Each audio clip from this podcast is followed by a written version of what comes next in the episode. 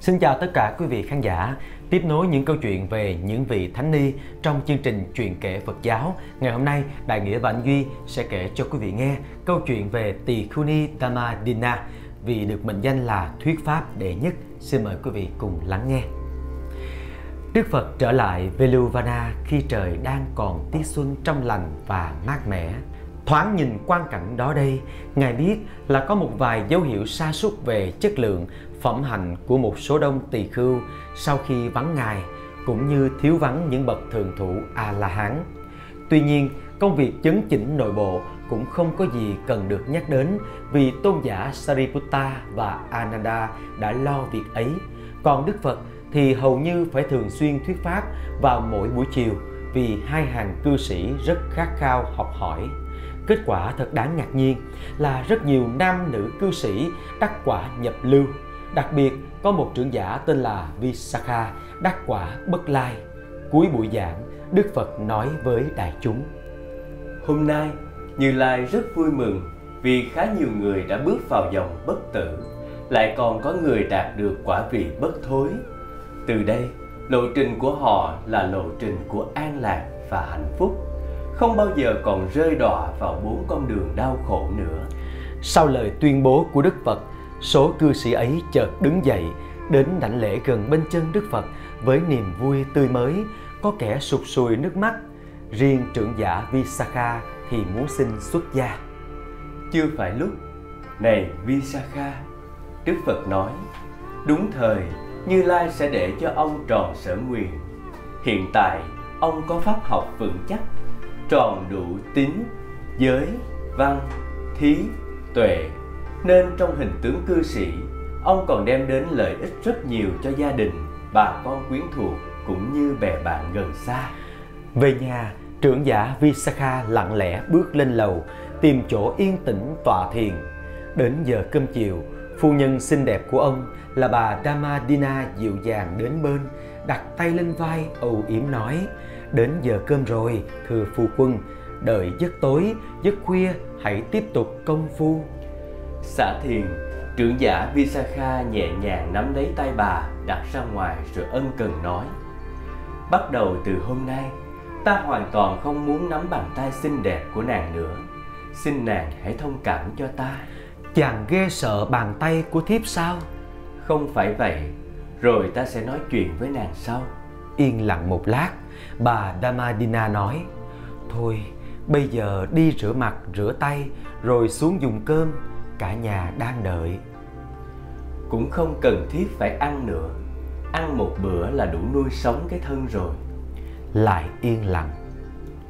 Hay thiếp đã có làm việc gì sai trái Có lỗi với chàng? Không, không có.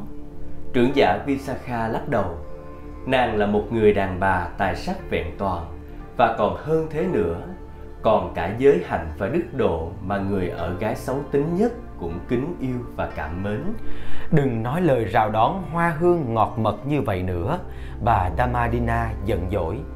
Hay là chàng chán thiếp rồi? Trưởng giả Visakha quay sang nhìn bà vợ yêu quý, thổ lộ tâm sự. Nàng đừng nói hơi quá như vậy, nó làm rơi mất nghĩa tình tốt đẹp bấy lâu nay. Ta không có lỗi mà nàng cũng không có lỗi.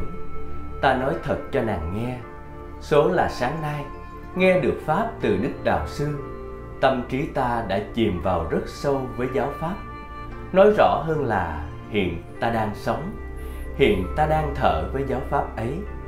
Trạng thái tinh thần của ta hiện nay chỉ khế hợp với cái gì thanh lương, cao sáng, tĩnh lặng. Ở đấy, nó không còn có chỗ cho những tình cảm vợ chồng nhu cầu bản năng thân xác cũng như những cái gì thuộc về dục lạc ngũ trần. Bà Damadina yên tĩnh, chăm chú lắng nghe. Trưởng giả Visakha tiếp tục. Vậy, cái duyên tơ tóc mặn nồng của chúng ta từ nay nên gác lại. Tài sản mấy trăm triệu đồng tiền vàng, ta để lại cho nàng hầu hết, cứ tùy nghi sử dụng. Ta chỉ cần một phần năm tài sản ấy để nuôi thân và bố thí, cúng dường cho đến khi đủ duyên xuất gia mà thôi. Nàng có thể cai quản gia sản tùy ý, nàng có thể lấy hết mang về nhà cha mẹ cũng tùy ý.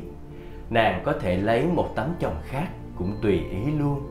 Thú thật với nàng là nàng còn trẻ, còn đẹp. Hơn thế nữa, cái nữ tính đầm thắm, dịu dàng của nàng còn lôi cuốn, hấp dẫn biết bao nhiêu bậc vương tôn công tử trên đời này. Đừng vì tự ái vẩn vơ mà nói những lời làm trái tim của ta đau xót. Bà Damadina chợt cất giọng ráo hoảnh. Chàng đã nói xong chưa? Xong rồi. Vậy thì cho thiếp được phát biểu chính kiến được chăng? Sẵn sàng. Vậy thì sau khi liễu ngộ giáo pháp, sống từng hơi thở với giáo pháp, chàng cảm thấy người vợ đầu gối tay ấp của mình, gia sản mấy trăm triệu đồng tiền vàng của mình đều là vật ngoại thân, là thứ không nên dính mắc quyến niệm. Nói rõ hơn là đáng viễn ly, quăng bỏ, có phải thế chăng? Trưởng giả Visakha nhìn sâu vào mắt bà. Về gia sản thì đúng vậy. Bà Damadina cất giọng cứng cỏi. Đáng quăng bỏ có nghĩa là cái mà chàng đã bỏ đi, đã mửa ra.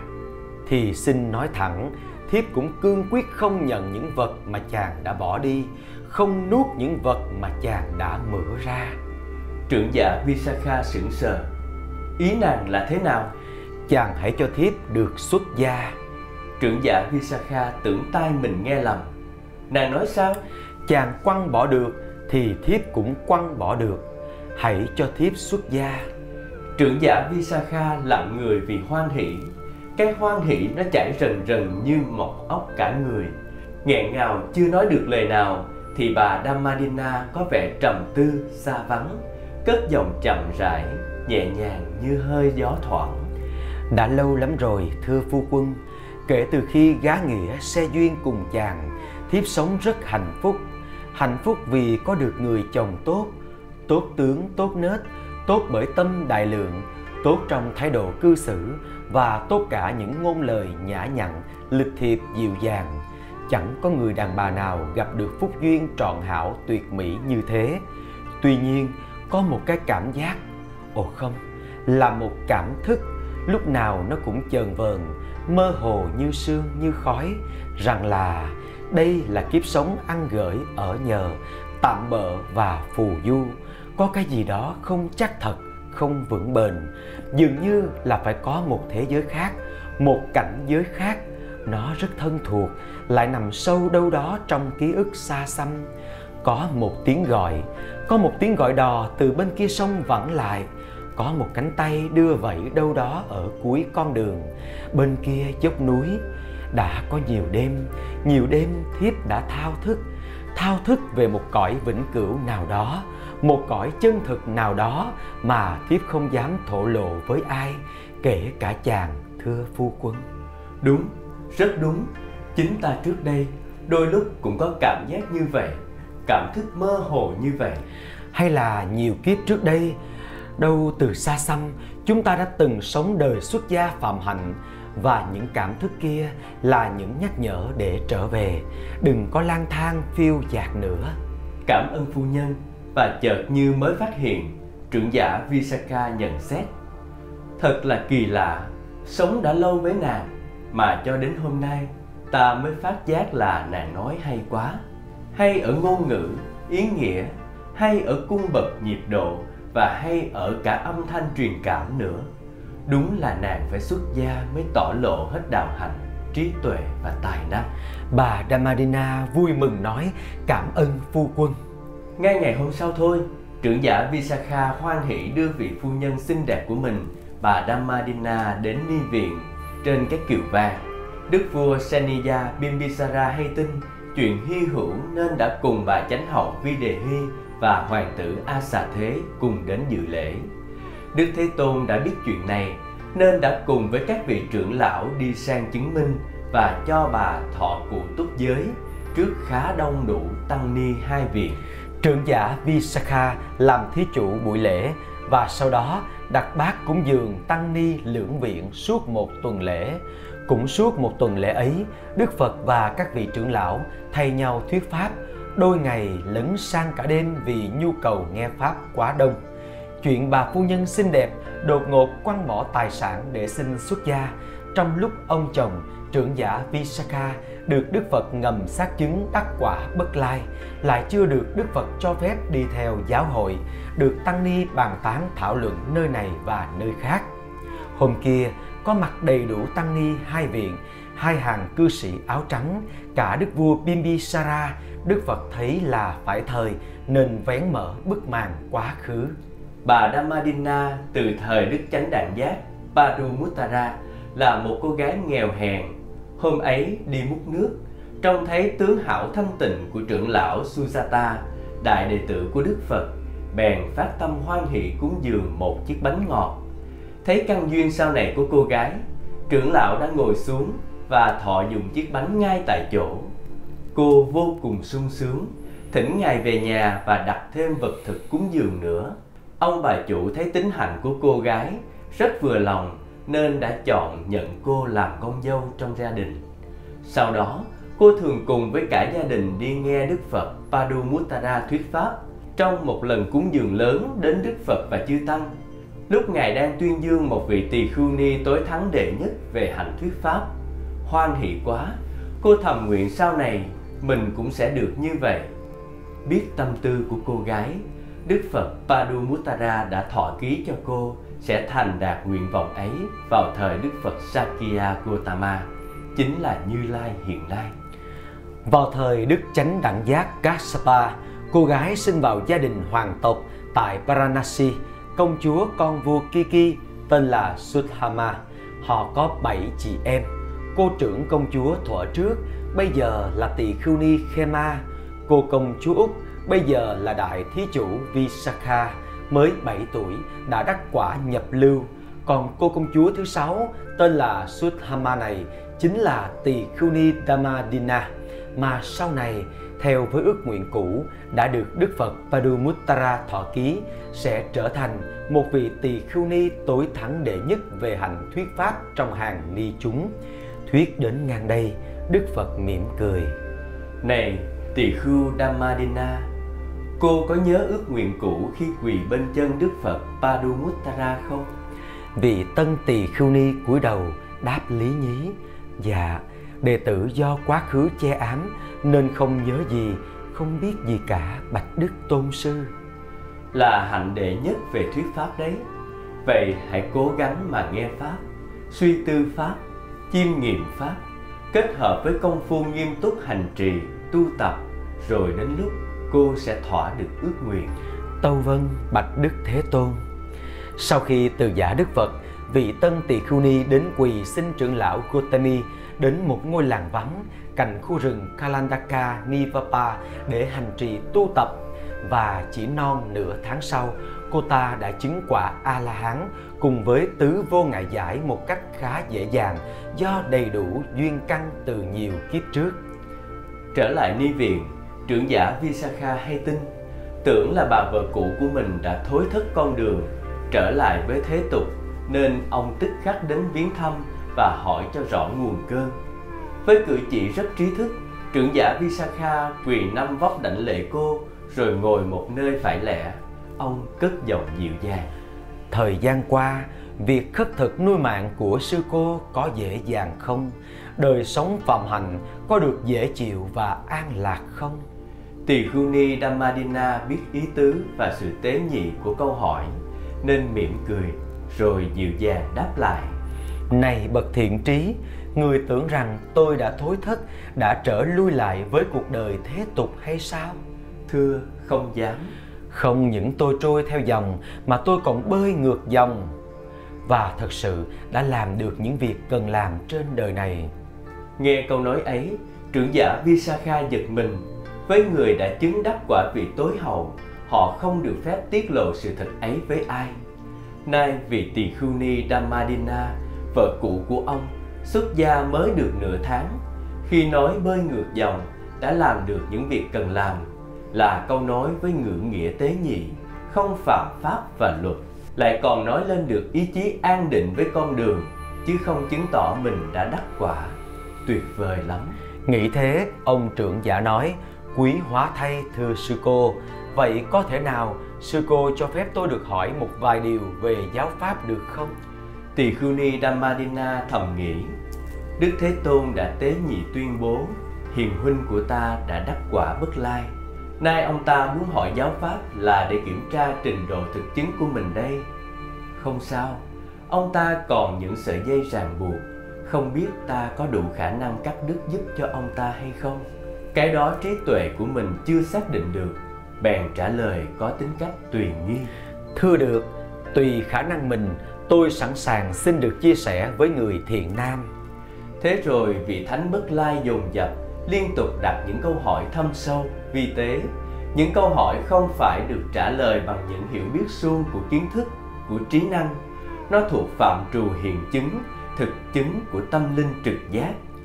Đấy là những câu hỏi về tự thân, về tập khởi tự thân, về thân kiến, về bát chánh đạo, về định, về hành, về diệt định, về thọ, về tùy miên, về đối duyên. Tỳ Khuni Damadina đã trả lời rất lưu loát, trôi chảy, không ngập ngừng, chứng tỏ đấy là cái biết thực, chứ không do suy nghĩ mà có.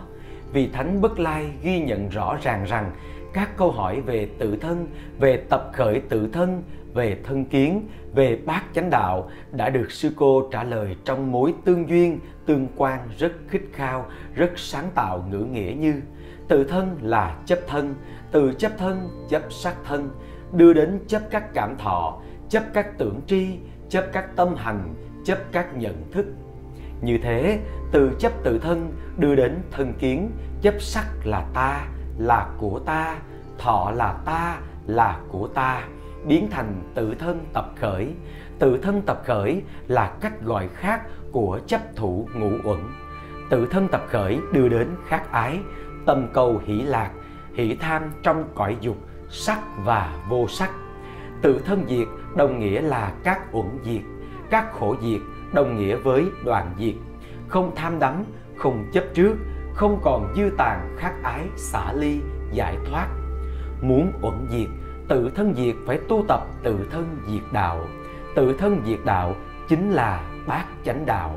Rồi bát chánh đạo bị thâu nhiếp ở trong giới uẩn, ngữ, nghiệp, mạng, định uẩn, tấn, niệm, định và tuệ uẩn, kiến, tư duy thật là chính xác. Chưa thực hành rốt ráo thì không thể liễu tri được. Ôi, cái mối liên hoàn ấy mà thấy biết được thì sư cô đã đi vào dòng thánh rồi, quả thật đã vững chắc đạo lộ rồi. Đến những câu hỏi về định, về hành, về diệt định thì sư cô đã thấy biết rõ thêm một chặng nữa, bước thêm một bước nữa khi nói về các loại định, biết rõ hơi thở là thân hành, biết rõ tầm tứ là khẩu hành, biết rõ thọ tưởng là tâm hành. Và khi sư cô nói về diệt định lúc vào, lúc ra, cái gì xuất trước, cái gì xuất sau, cái gì diệt trước, cái gì diệt sau, thì rõ ràng sư cô đã đi vào ra định này. Vậy là sư cô đã đắc quả A Na Hàm rồi và nói đến các cảm thọ, tùy miên và đối duyên thì sư cô đã bước thêm một bước nữa khi ta hỏi về minh, về giải thoát, về niết bàn, đến chỗ không còn ngôn ngữ nữa, đã ở ngoài mọi khái niệm thì sư cô đã trả lời. Này hiền giả Visakha, câu hỏi này đã đi quá xa, đã vượt khỏi giới hạn. Phạm hạnh là để thể nhập niết bàn, để đạt cứu cánh niết bàn. Nếu muốn, hiền giả hãy đến chỗ Thế Tôn ở và hỏi ý nghĩa này. Và Thế Tôn trả lời như thế nào, hiền giả hãy như vậy thọ trì. Và khi Visakha hoan hỷ, tín thọ lời tỳ khưu ni Dhammadina giảng, từ chỗ ngồi đứng dậy, đảnh lễ vị ấy, thân bên phải hướng về phía vị ấy rồi từ biệt. Đi đến chỗ Thế Tôn ở, sau khi đến, đảnh lễ Thế Tôn rồi ngồi xuống một bên, vị thánh đệ tử Visakha thuật lại cho ngài nghe tất cả câu chuyện đàm đạo với tỳ khưu ni Dhammadina. Nghe xong, Đức Phật tán thán, này Visakha, tỳ khưu ni Dhammadina là bậc hiền trí, là bậc đại tuệ. Với những câu hỏi như thế thì Như Lai cũng chỉ trả lời như vậy mà thôi. Kinh sách thì nói rằng với những câu hỏi phức tạp, mắc mỏ và thâm sâu của vị thánh đệ tử Visakha đã được Tỳ Khưu Ni Dhammadina trả lời một cách dễ dàng như một người cầm dao cắt một đóa hoa sen. Vậy là cổ sử truyện của chúng ta có thêm một vị tỳ khưu ni A-la-hán đắc tuệ phân tích và có khả năng xuất chúng về giảng nói, được Đức Phật tuyên dương là đệ nhất về thuyết pháp trong hàng ni giới.